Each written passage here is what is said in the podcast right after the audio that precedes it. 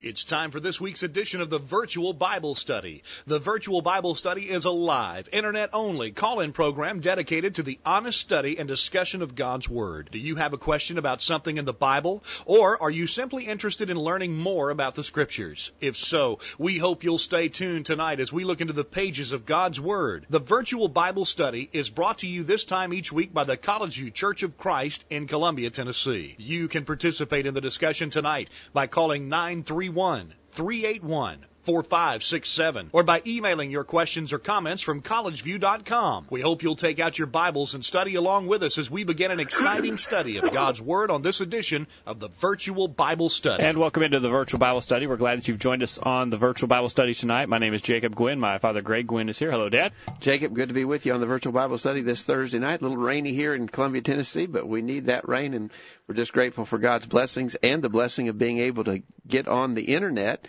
and talk to people all over the country, literally all over the world. Anybody who wants to tune in can and be a part of this online Bible study.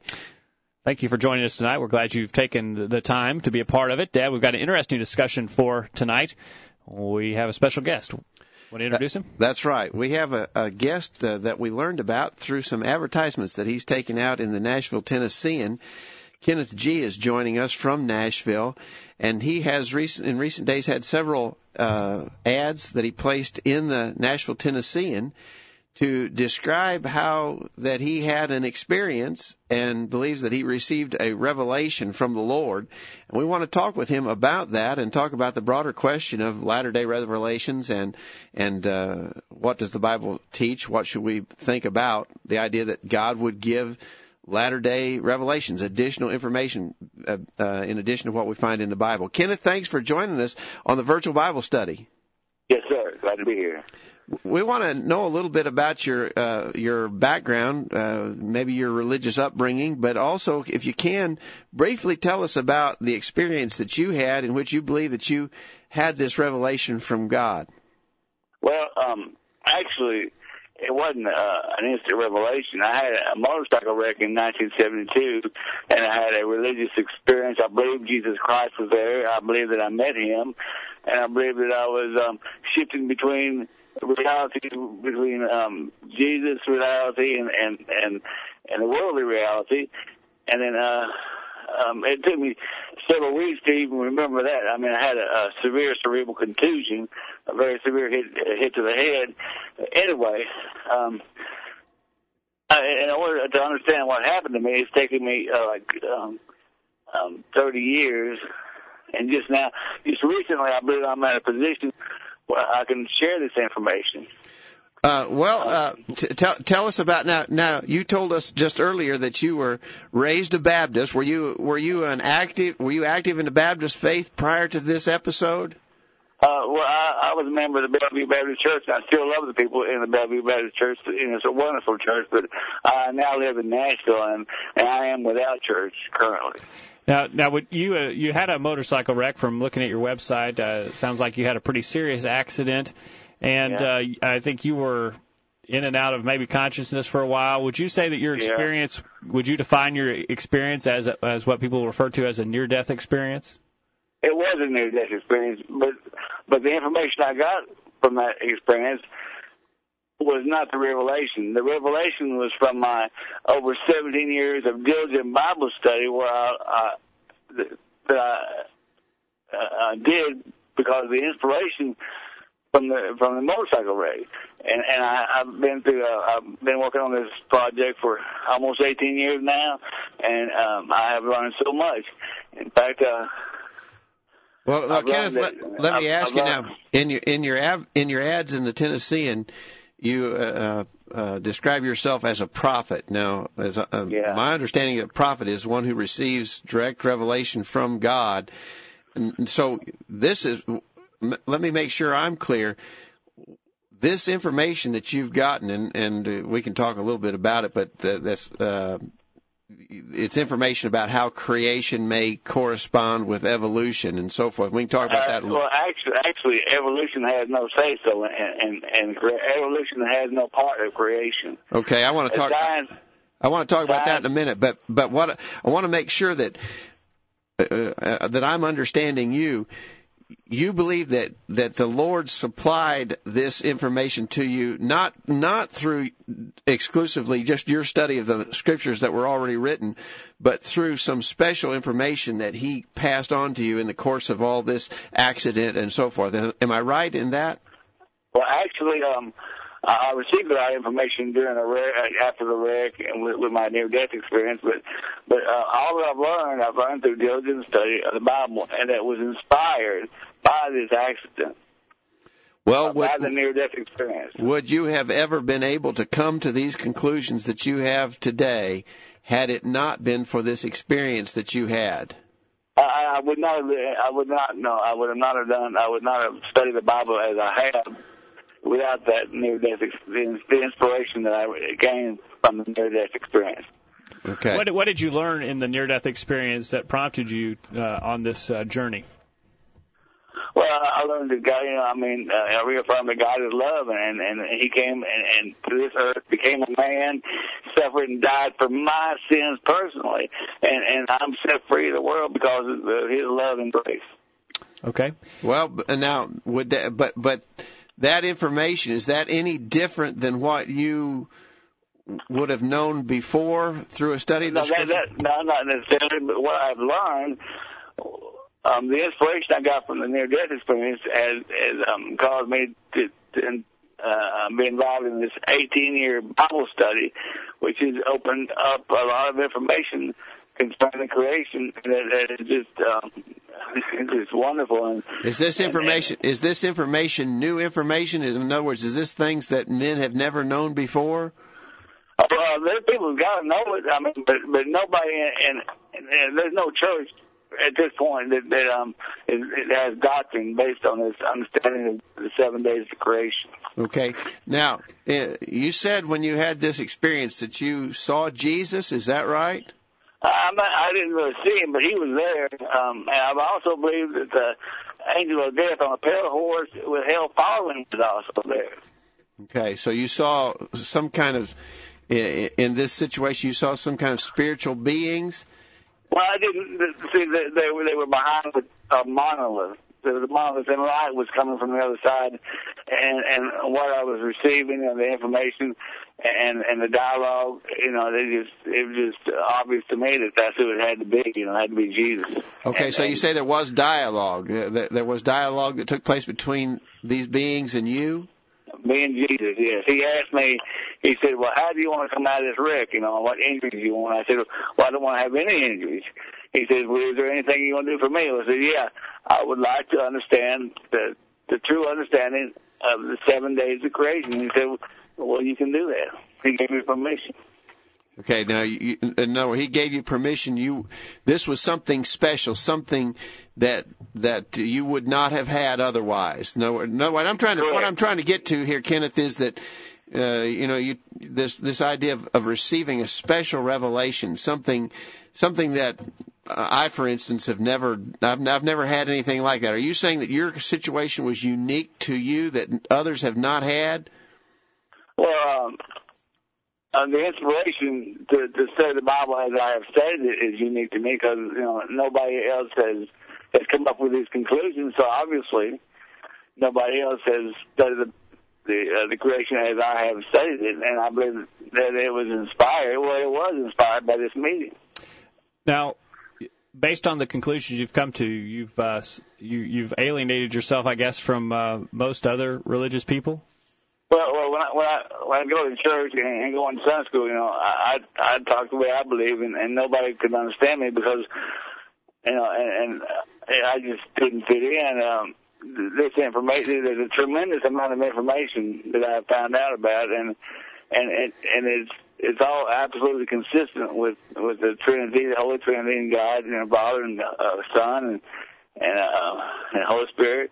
But um, it's just a different view of the, of the creation where day one is the spirit and day uh the, this universe wasn't made until we are in day four of the creation right now.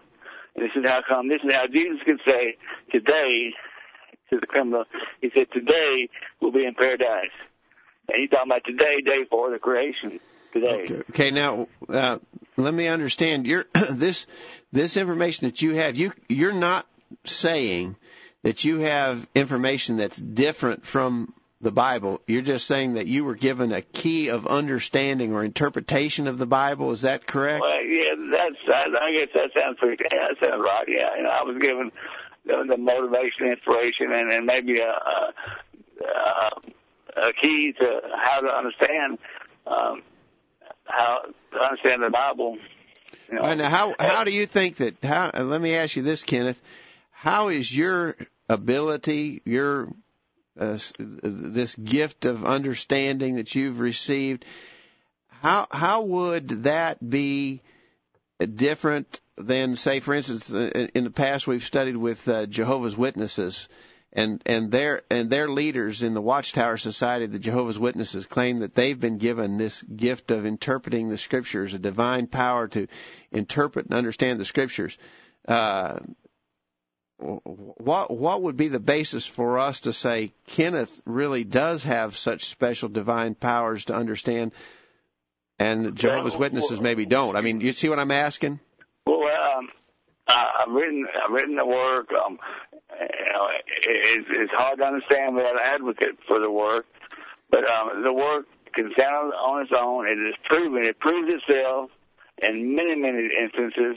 It it uh, it, it just uh, my, um, uh, it shows the Bible as a record of the seven days, starting with day one in chapter two of Genesis, and ending with day seven at the end of Revelation.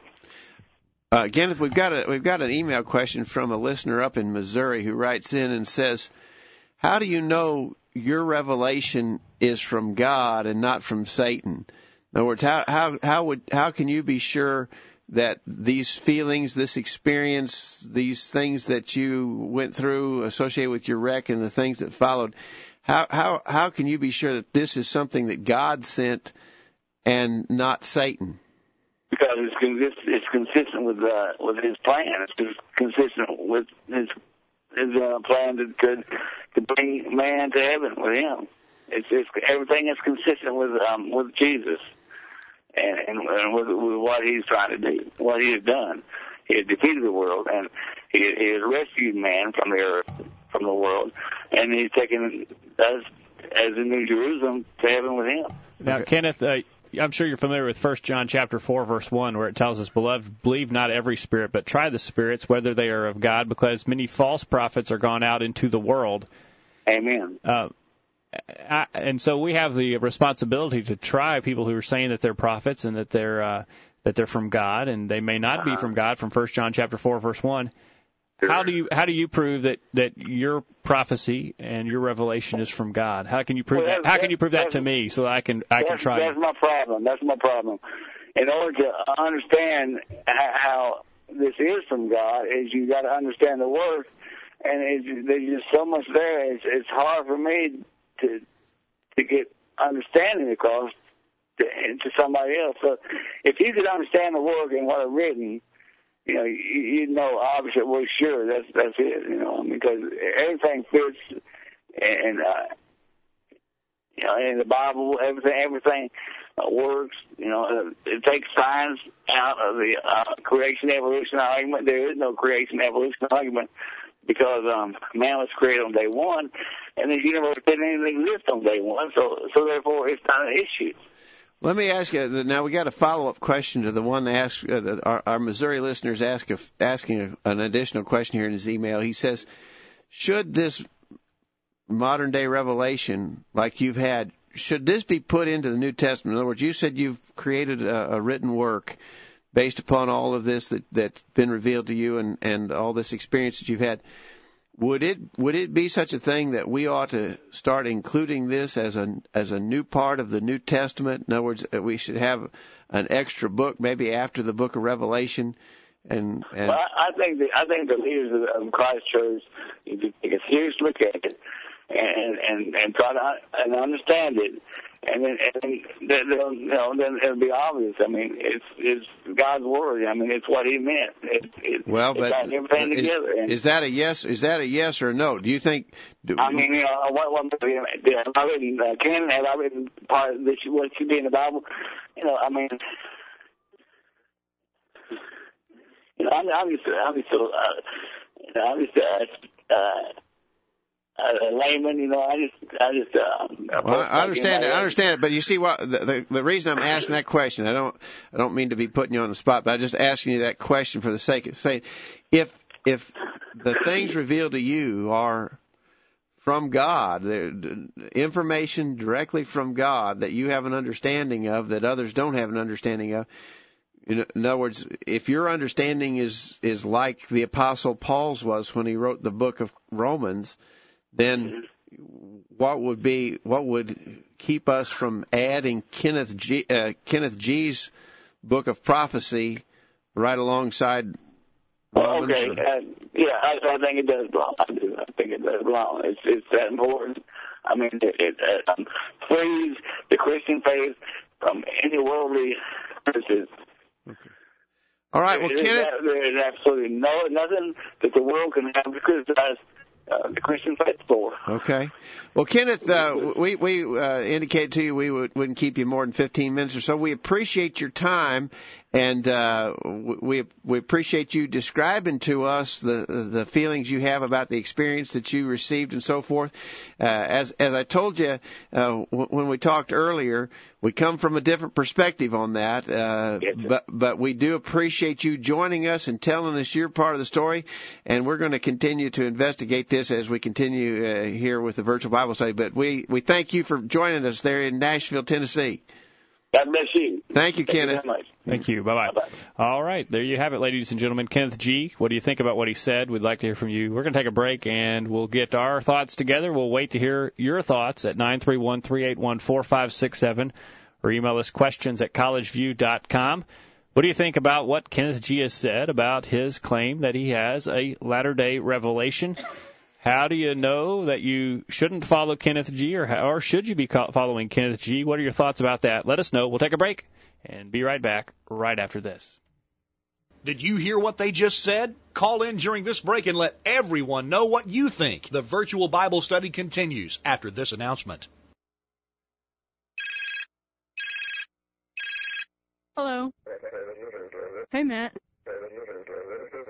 No, I don't have any plans for Friday night. What are you doing? Oh, I won't be able to go with you to watch that movie. Because, Matt, the movie is rated R. Hey, why don't you just come over and hang out at my house Friday night? Great, I'll see you there. Being pleasing to God means that you may have to be different than the crowd, but don't be afraid to stand up for what's right. You just might find that it is easier than what you expect. A message brought to you by College View Church of Christ. I'm Arthur Haynes from Culleoka, Tennessee, and one of my greatest highlights of the week is to listen to the virtual Bible study.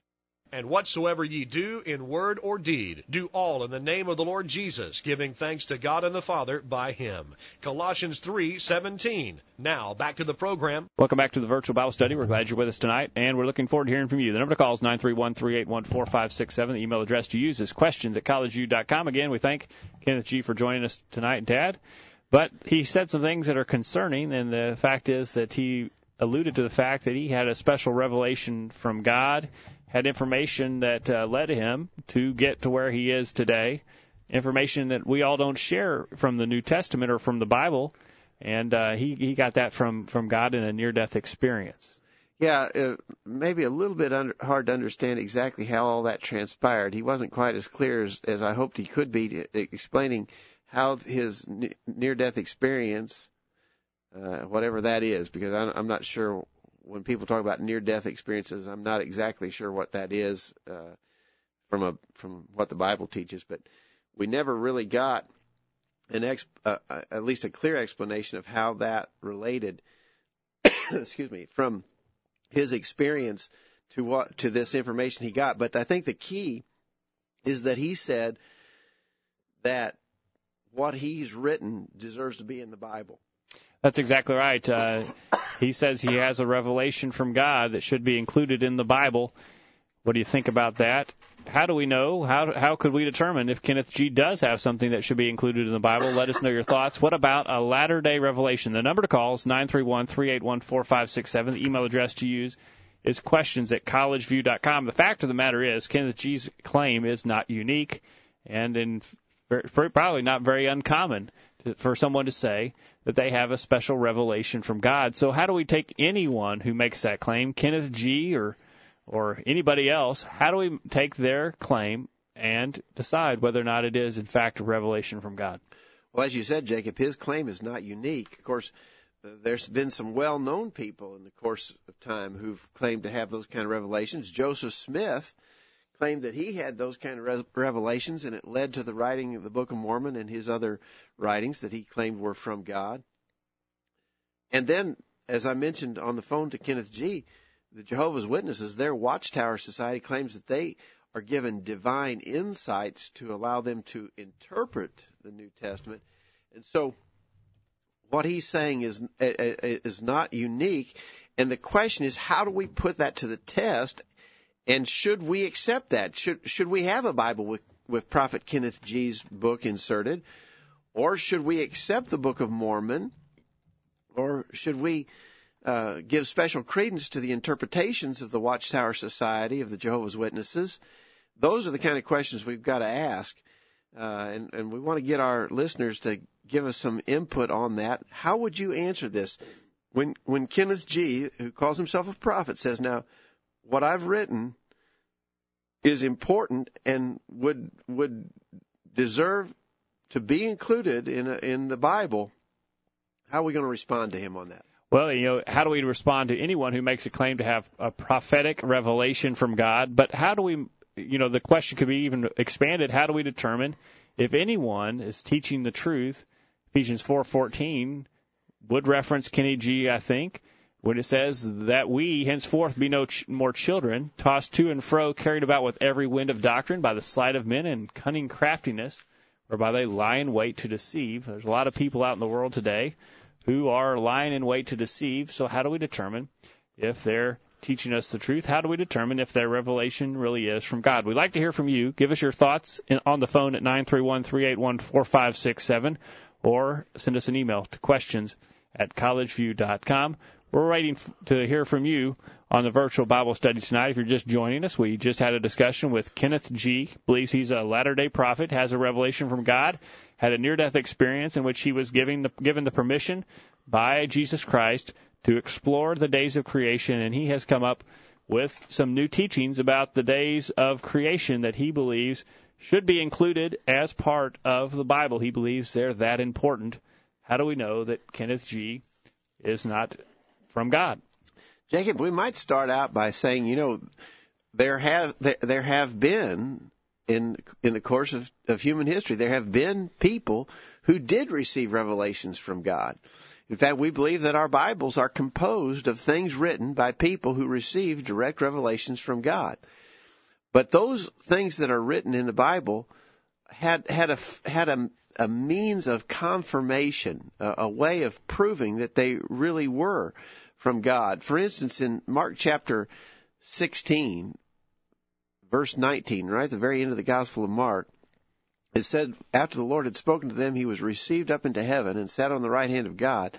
And they, that's talking about the inspired apostles, they went forth and preached everywhere, the Lord working with them and confirming the word with signs following. And so their, their revelation was supernatural. God gave it to them.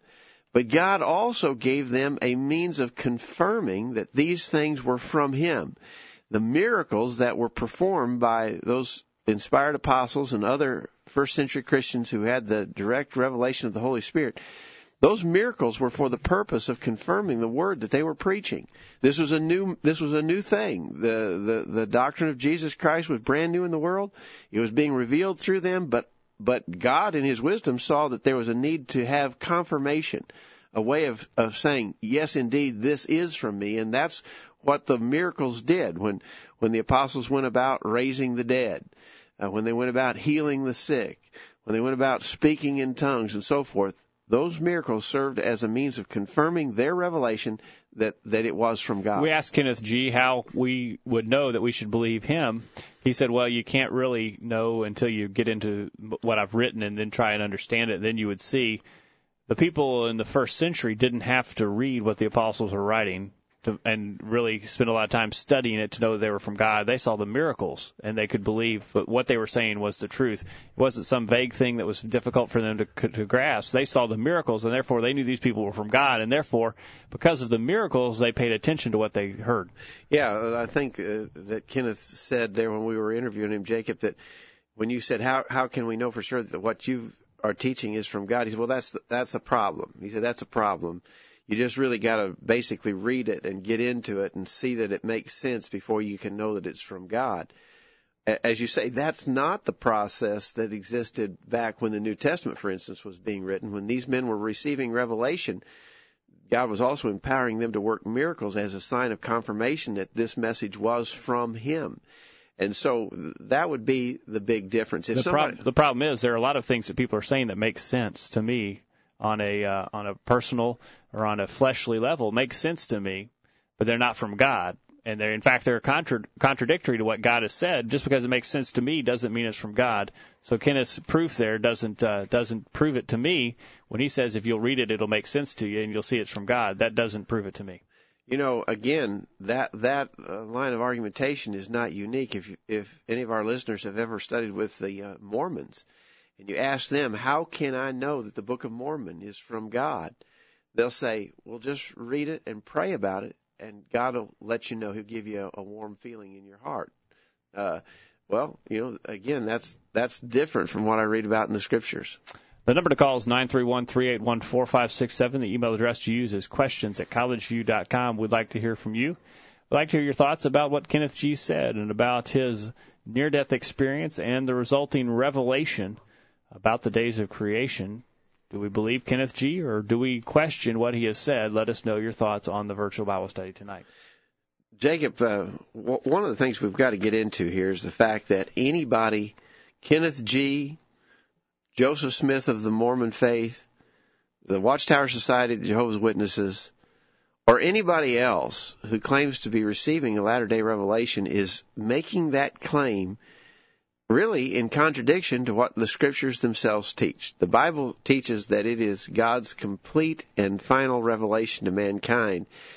And if that is the case, then we can dismiss out of hand and without investigation, we can dismiss what Kenneth or anybody else is teaching because we already have all of God's revelation. It is complete and finished and final. Um, I know we're coming up, looks like on a break here, Jacob, but let's let's start that discussion, and maybe some of our listeners can uh, get us uh, uh, some input. If you believe the Bible is complete and final, what arguments would you use to prove that? If you think that the, that more information is needed, uh, tell us how that could be received and confirmed. But give us an email along that line. We're taking the position that the Bible is God's complete and final revelation. And one verse that I would use to to really stress that is 2 Timothy chapter 3 verses 16 and 17. It says they're all scriptures given by inspiration of God and is profitable for doctrine, for reproof, for correction, for instruction in righteousness, that the man of God may be perfect, thoroughly furnished unto all good works. Notice the scripture, the things that are written, are given by inspiration of God. That that expression, given by inspiration, literally means breathed out by God.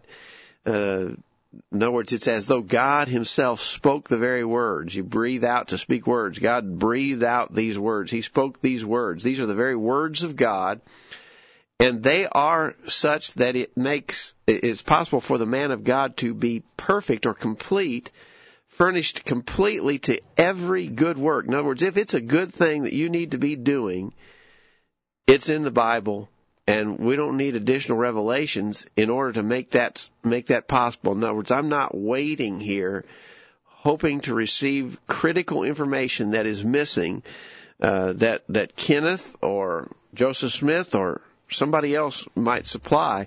I don't I don't have to wait with bated breath hoping that th- this needed information is somehow going to get out there so that I can find out what God wants me to be doing. The Bible says that it supplies every bit of the information uh, that I need. The number calls 931 381 4567. The email address you use is questions at collegeview.com. We'll look forward to hearing from you and your thoughts. You know, Dad, as it, we talked about the fact that the Bible claims that it is complete, even while the Bible was being re, re, uh, inspired and revealed in Galatians chapter 1, verses 8 and 9 Paul said, But though we or an angel from heaven preach any other gospel unto you than that which we have preached unto you, let him be accursed. As we said before, so say I now again, if any man preach any other gospel unto you than that ye have received, let him be accursed. Paul said that if even in the first century, if someone said different, taught differently than what the Bible had said, said it was a revelation from God and it was different than what had already been revealed, they should be accursed. Even in the new first century in the New Testament church, Dad, people couldn't make claims like Kenneth G has made and say that they have a revelation from God that's different than what uh, we already have been revealed. That's right. We got an email from Jeffrey uh, who says, "Where's the proof?" If this individual has a revelation from God, then where is the proof? The apostles did not just speak the word, they proved the word. And I think Jeffrey's exactly right that uh, a revelation from God really always a revelation from God came with confirmation that it was from God. There was proof. No, no one was expected to believe what someone said apart from that confirmation that came along with the revelation. And so uh, we would need that, and obviously that's not forthcoming. You know, so. if Kenneth G could work a miracle, if he could raise someone from the dead, or if he could cause a blind person to see, I'd be believing what Kenneth G had said. Well, th- that would certainly make make us set up and take notice. Right. Uh, if it was in, and it was in parallel with what the Bible had said, right? Yeah. We'd have to take notice and we'd have to uh, we'd have to follow it if he could prove that it was from God. Thank you for your email, Jeffrey, and thank you for listening to the virtual Bible study. We'll look forward to taking your email. Questions at collegeview.com nine three one three eight one four five six seven. Stay tuned. We'll continue right after this. Have you checked out all of the resources on collegeview.com lately? Check it out now while you listen to these important messages. The virtual Bible study will be right back after this. Tonight on Channel 8 WSIN, it's TV like you've never seen it before. Starting at 8, it's TV's funniest new comedy, Fornication in the City, and Marie has been misbehaving again. Guess what? I just cheated on my husband. He doesn't even know about it. And then at 8:30, it's the show that's setting the standard. You won't want to miss this week's I Love This World where Bob makes a great announcement. Well, I think it's time you knew the truth. I'm gay. and at 9 o'clock, it's the show that Television Magazine has called the number one drama for murder and violence. You won't want to miss this week's In Cold Blood to see who will be the next to be gunned down. It all starts tonight at 8 o'clock on Channel 8 WSIN. I'm Greg Gwynn, reminding you that sin is a terrible thing and that those who are entertained by watching others sin fall under the condemnation of God that is mentioned in Romans 1:28. Be careful what you watch on television because in spite of what the devil wants you to think, sin is always sin and it's never funny. I'm James Buchanan from Columbia, Tennessee, and I love to listen to the virtual Bible study. Share your comment with the world. Call in now and be a part of the virtual Bible study. Now, back to the program. And welcome back to the program tonight. We're glad you're with us as we look at latter day revelations. If you're just joining us, we spoke earlier in the program with Kenneth G. He's from Nashville. He had a motorcycle accident, had a near death experience, saw and or talked to what he believes was Jesus Christ, and had uh, indication that he should study creation and has come up with a new revelation about creation and has written a work about it and says it should be included in what the Bible in the pages of the Bible should be added on to our Bibles.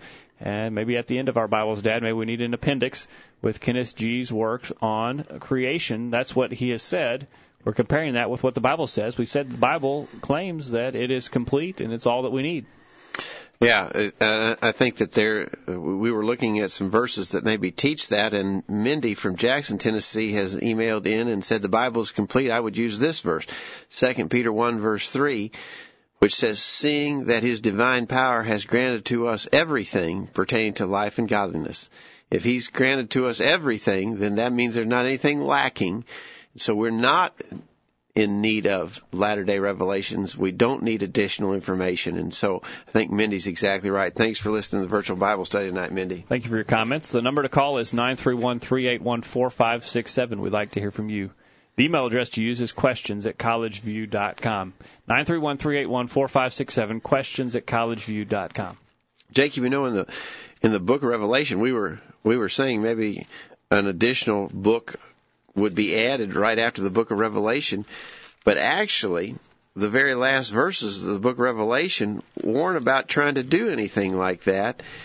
In Revelation chapter 22 verse 18, it says, I testify unto every man that heareth the words of the prophecy of this book. If any man shall add unto these things, God shall add unto him the plagues that are written in this book. And if any man shall take away from the words of the book of this prophecy, God shall take away his part out of the book of life, out of the holy city, and from the things which are written in this book. Now I think there where he's talking about this book, he's talking about the book of Revelation. But the principle there is true of what God has revealed. Don't add to it, don't take from it. Galatians 1 8 9 again says that if you do, if you say something different than what's in the Bible, you should be accursed. Well, what do you think, Dad? What about these latter day revelations? Um, how do we know that uh, that something's from God? Well, the Bible, as we've been saying here, the Bible stakes a claim that it is God's complete final revelation. Therefore, it excludes any additional latter day revelations. But the the the the test is is there proof of the claim? The Bible makes the claim. Is there proof of the claim that it is God's complete and final revelation? And and basically what we're asking there, Jacob, is are are there uh, signs of divine inspiration when we look to the Bible? Does does it does it contain evidence that would support the claim that it is from God and it's complete and it's final? And I think the, the definite answer to that is yes. Uh, for instance, one of the things that we often cite as a proof of Bible inspiration is how that it is a perfect harmony and there are no contradictions in it, which is really a unique thing when you stop to consider the fact that the Bible was written by about 40 different human penmen, I think that's a fair way to to represent them. They were penmen. They weren't authors. They didn't make it up as they went along. God used them to write down His words. He used about 40 different men who wrote over a period of 1500 years. They came from a wide variety of different social, economic, geographic backgrounds uh, different educations and so forth. They didn't even all speak the same languages. Clearly, they were not able to sit down around a, a conference table somewhere and and you know kind of put their heads together and decide what they were going to say on a given subject. They all worked relatively. I mean. Uh, relatively independent. Some of them knew one another. Some of them would have had a chance to confer with one another, but not many of them. But but the finished work, the finished product of their work, when you compile it all in one bound volume, as we do, and call it the Bible, there's no contradiction in it. It's a perfect harmony, and I and I, I simply argue that that could not have happened if it were not for the fact that God was guiding that process, that He was making it so. By virtue of the fact that everything they wrote was from one source, from God, uh, I think proves it to be uh, a, book different from any book ever written. We look at the characteristics of what was written, Dad, and we can we can just look at the Bible itself, and it it must be from God because of its characteristics. It has no no contradictions, perfect harmony, also has fulfilled prophecy. And uh, we look at the numerous prophecies in the in the Bible; they were fulfilled. If they were fulfilled with the detail that they were fulfilled with, then certainly it must be from God. Yeah, you know, um, at various times I've tried to make this point in some lessons that I've taught, and one of the examples of fulfilled Bible prophecies that I think is so amazing, and and usually when we study it, people are, are always impressed with the uniqueness of some of the prophecies made by the prophet Ezekiel in the Old Testament concerning the city of Tyre. Um, I might just briefly go over that because I don't know how many of our listeners may have studied that. Ezekiel made his prophecies in 590 BC. And he made prophecies about a number of things, and one of the things he prophesied was this city of Tyre. And he prophesied that many nations were going to attack that city, and the first would be Babylon, led by their great king Nebuchadnezzar. He made that prophecy in Ezekiel 26, verses 3 through 7. And it came true. Uh, less than 20 years after he made the prophecy, Tyre was attacked by Nebuchadnezzar. Somebody might argue that was not so special. I mean, Nebuchadnezzar was was uh, basically attacking everybody in those regions in that day. He, his was the the the great uh, empire of the world in that time, and so for Ezekiel to predict that Tyre would be attacked by Nebuchadnezzar wasn't anything special. Probably anybody could have made that prediction. That may be a fair criticism, but that wasn't all that Ezekiel said. In chapter 29, verse 18, he said that Nebuchadnezzar would receive no spoil from the city. Now that's a little bit unusual. That would be a little bit unusual prediction because typically when kings conquered cities, they did it for the purpose of accumulating the wealth and spoil from those cities that they conquered. But Ezekiel said Nebuchadnezzar will get no spoil from the city of Tyre. Well, that was fulfilled in a unique way again, less than 20 years later, when the Babylonians came, attacked Tyre, they besieged the city, and while the city was being besieged, it was a seacoast town, and during the siege of the city, the people took the wealth and escaped to an offshore island about a half mile offshore, so that when the city eventually fell, there was no spoil left in it for Nebuchadnezzar to claim, and Ezekiel's prophecy came true. Uh, again, that's pretty amazing and it's hard to imagine how Ezekiel could have had that insight without help from God. But that's not, that's still not all. Ezekiel went on to prophesy in chapter 26 verses 4 and 12 that the dust of the city was to be scraped from the area and it would be left like the top of a rock and the ruins of the city would be cast into the sea.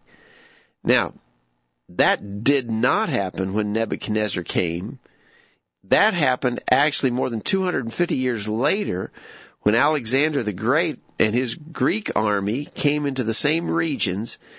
The people and their wealth were still centered on that offshore island.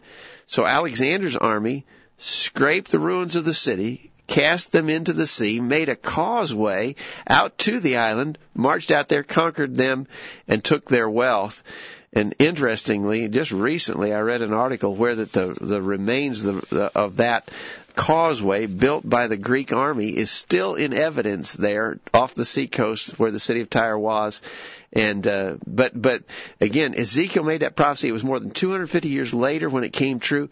How could he know? How could he possibly have known? that that was going to happen? And the answer is only because God was giving him that information. And so as you said, Jacob, one of the great proofs of Bible inspiration, and, and we had an emailer who said, "Where's the proof?" Kenneth G says he has a prophecy. Where's the proof? The great proof of Bible inspiration is in these fulfilled prophecies. The Bible has no contradictions. It is prophetically accurate. The prophecies are accurate. It is scientifically accurate. It is geographically accurate. It is historically accurate. The Bible is clearly inspired from God. What about these latter day revelations? We would propose that they do not possess the same characteristics.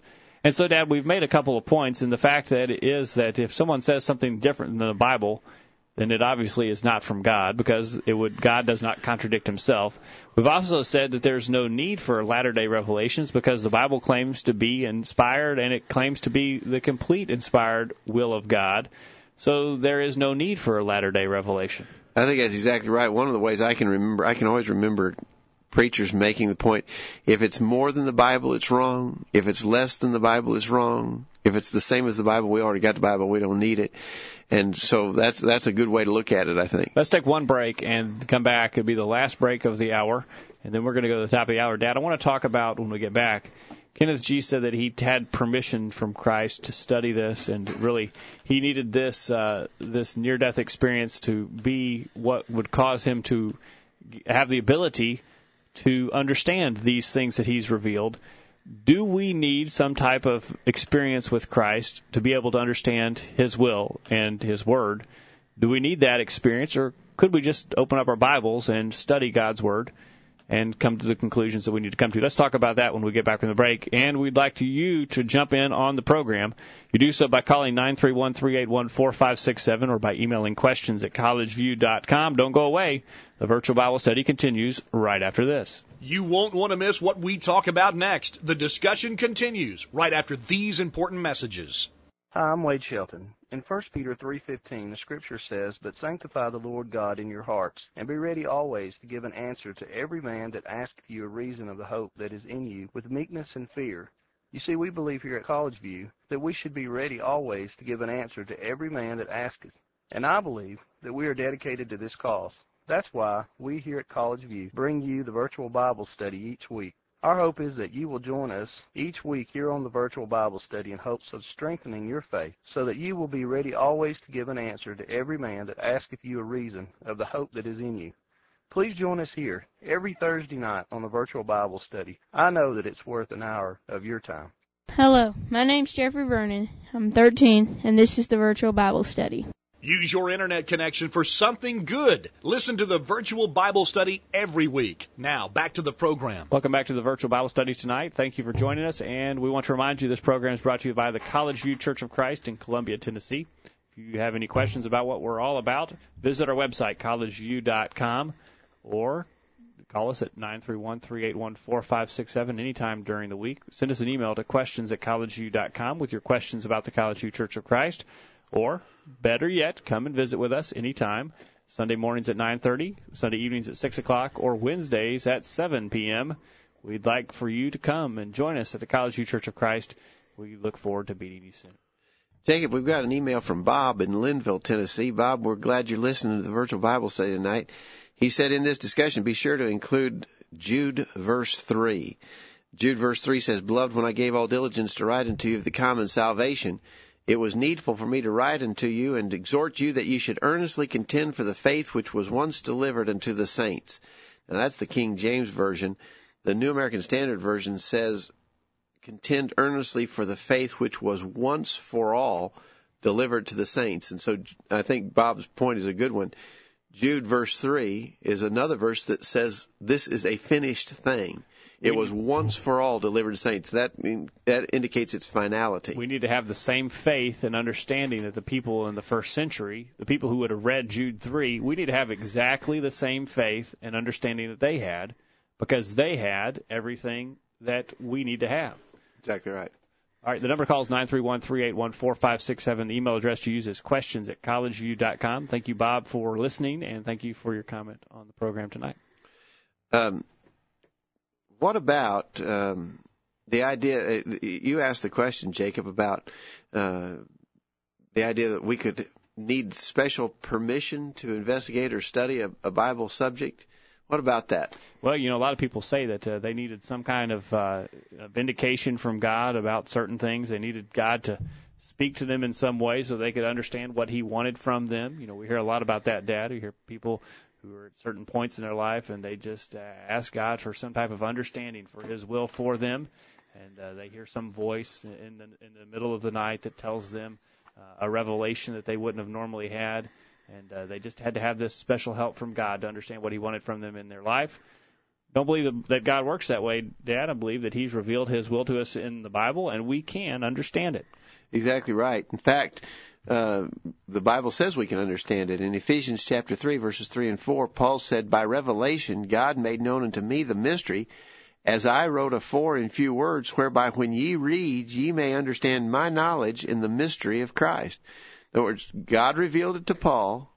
Paul wrote it down. You can read it and understand it. That's pretty straightforward. Don't need a near death experience to understand what Paul wrote. You don't need a near death experience to understand the days of creation because when God revealed his word, it could be understood when we read it. Exactly so. In fact, not only can it be done, Jacob, God actually commands us to understand it. In Ephesians chapter 5 verse 17, it says, "Do not be foolish, but understand what the will of the Lord is." That's a command to understand. Now, God doesn't command us to do things that can't be done. When when we're commanded Ephesians 5:17 to understand what the will of the Lord is, that means it must be a doable thing. Certainly, it is a command that is a doable command. It is not an impossibility. God gave us a command there that we could fulfill the command to be not unwise, but understanding what the will of the Lord is. Got an email from Mike here in Columbia. Mike says another verse we can use to show that we have all truth from God is 2 Timothy 2:15. The New American Standard Version says, "Be diligent to present yourselves be diligent to present yourself approved to God as a workman who does not need to be ashamed, handling accurately the word of truth. We have the word of truth and we do not need any other revelations today. Do I believe the Bible, the Mormons, the Watchtower Society, and Kenneth G? Well, obviously the Bible is all we need, he says. So thanks, Mike, for that email, and I think a good point. We appreciate you listening tonight. Thank you for listening tonight, Mike. Thank you for your comments. Plenty of time to take your questions or comments. The number to call is nine three one three eight one four five six seven. We'd like to hear from you on the phone tonight with your thoughts about Latter day Revelations, or we'd like to take an email from you. Questions at collegeview.com is the email address to use. Join in on the discussion now. Still plenty of time to go. Jacob, you know another another argument that we could make that would establish the fact that men can understand the Bible. We could put a couple of things together.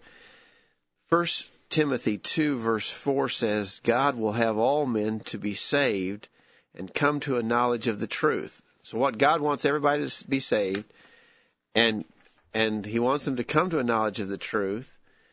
But the knowledge of the truth is essential for salvation. John 8:32 says, "You shall know the truth, and the truth shall make you free." You got to know the truth in order to be made free from sin. You got to know the truth in order to be saved. So, and God wants all and, men. And God wants all men to be saved. Therefore, He wants all men to know the truth. Exactly right. Does He appear to all men in a near-death experience and tell them that they have permission to know the truth?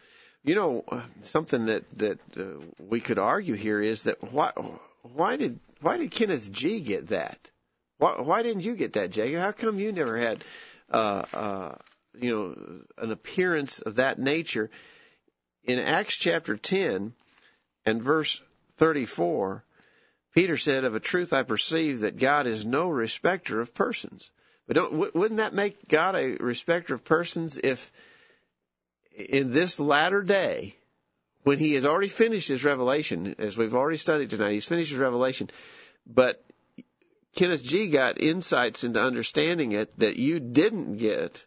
Wouldn't that make God a respecter of persons? Well, yeah, and he didn't, and God didn't reveal this until 1970. What about uh, one of our ancestors who passed away in 1970 or 1968?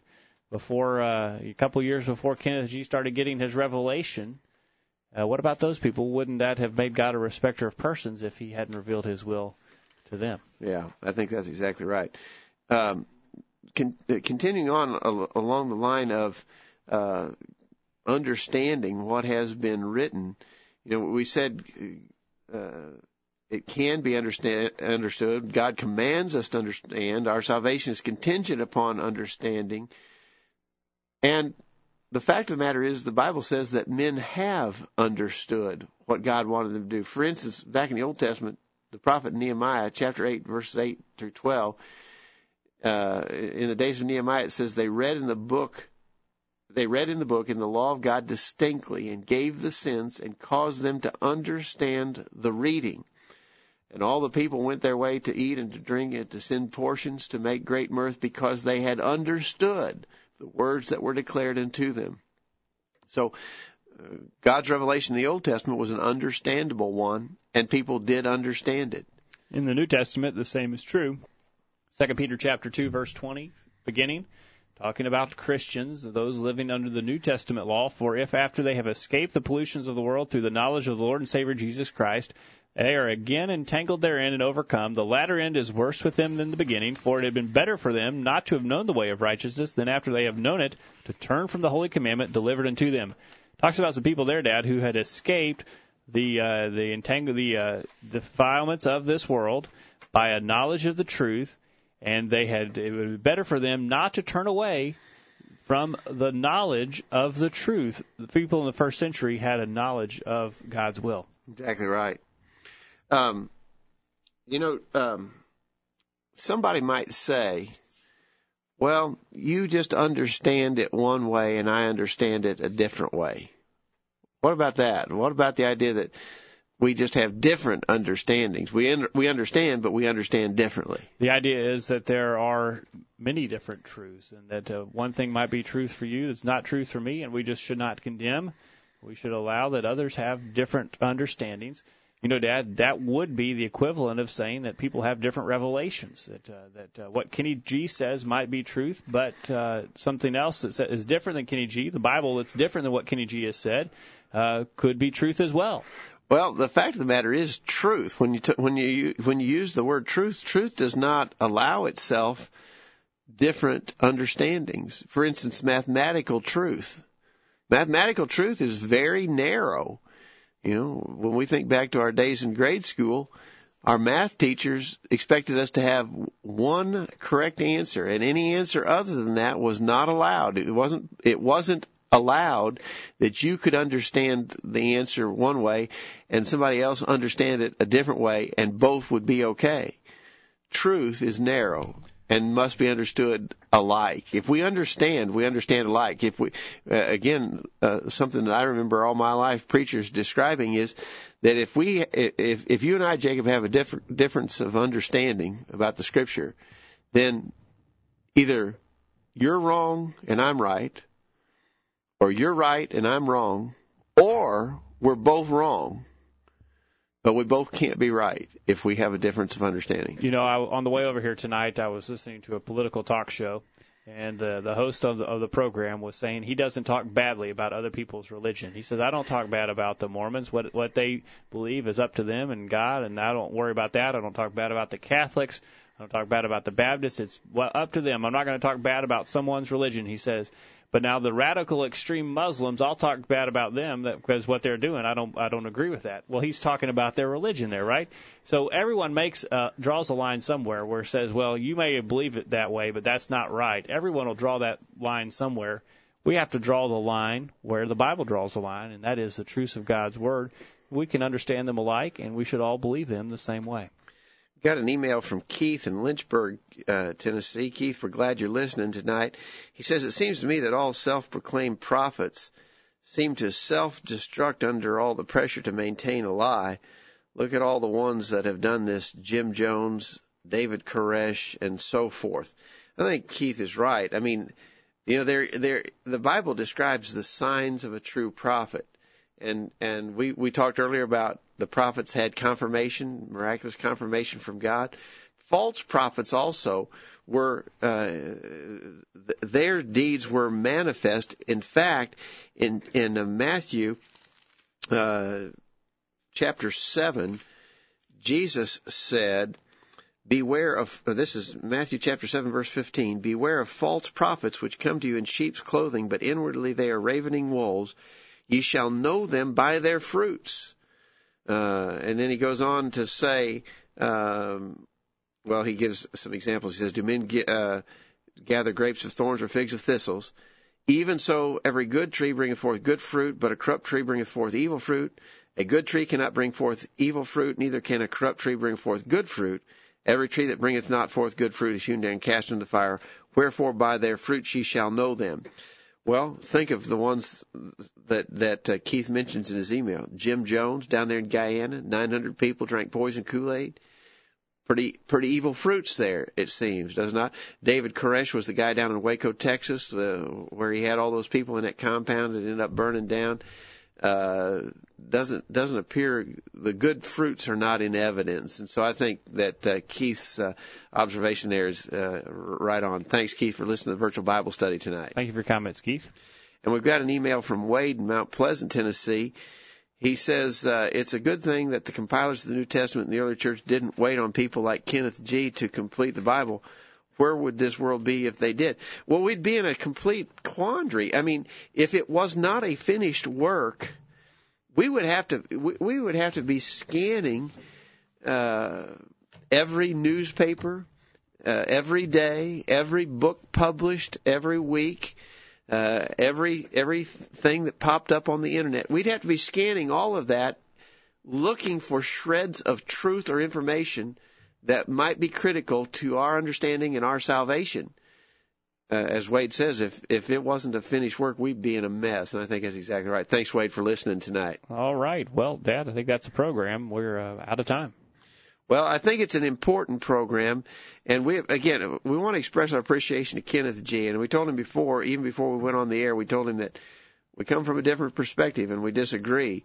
uh, but we do appreciate him taking the time to talk with us about uh, his thinks his thinking and uh, and it gave us gave us the chance to investigate this important question of latter day revelations. And bottom line, Jacob, is we if we believe the Bible, we have to believe that people are not receiving latter day revelations or latter day interpretations from God. You know what the Bible teaches rules that out. Uh, there are no latter day revelations. The Bible says that we have everything that we need. Exactly right. Well, thank you for the program tonight, Dad. Thank you, Jacob. Enjoyed it. And we encourage you to try the spirits. There's a lot of false prophets in the world today. We need to try what we're being taught and make sure that it lines up with what God has revealed to us in His Word, which has been revealed and which is complete and which has everything that we need to have in order to be pleasing to God. Appreciate you joining us on the program tonight. We hope you'll make plans to be back here next week to join us on another edition of the virtual Bible study. In the meantime, we encourage you to put God first in your life, study His inspired word, the Bible, live by it every day. You'll never regret it. Thanks for listening to the virtual Bible study brought to you by the College View Church of Christ. The College View Church of Christ meets at 1618 Hampshire Pike in Columbia, Tennessee. If you are in the Columbia, Tennessee area, we encourage you to worship with the College View Church of Christ on Sunday mornings at 9:30 and on Sunday evenings at 6 o'clock. The College View Church of Christ also welcomes you to attend their Wednesday night Bible studies at 7 o'clock. If you have any questions about something that was said on tonight's broadcast or would like more information about the College View Church of Christ, please call 931 381 4567. That number again, 931 381 4567. Or for more information on the internet, visit collegeview.com. Be sure to tune into the virtual Bible study this time next Thursday for another informative study of God's Word.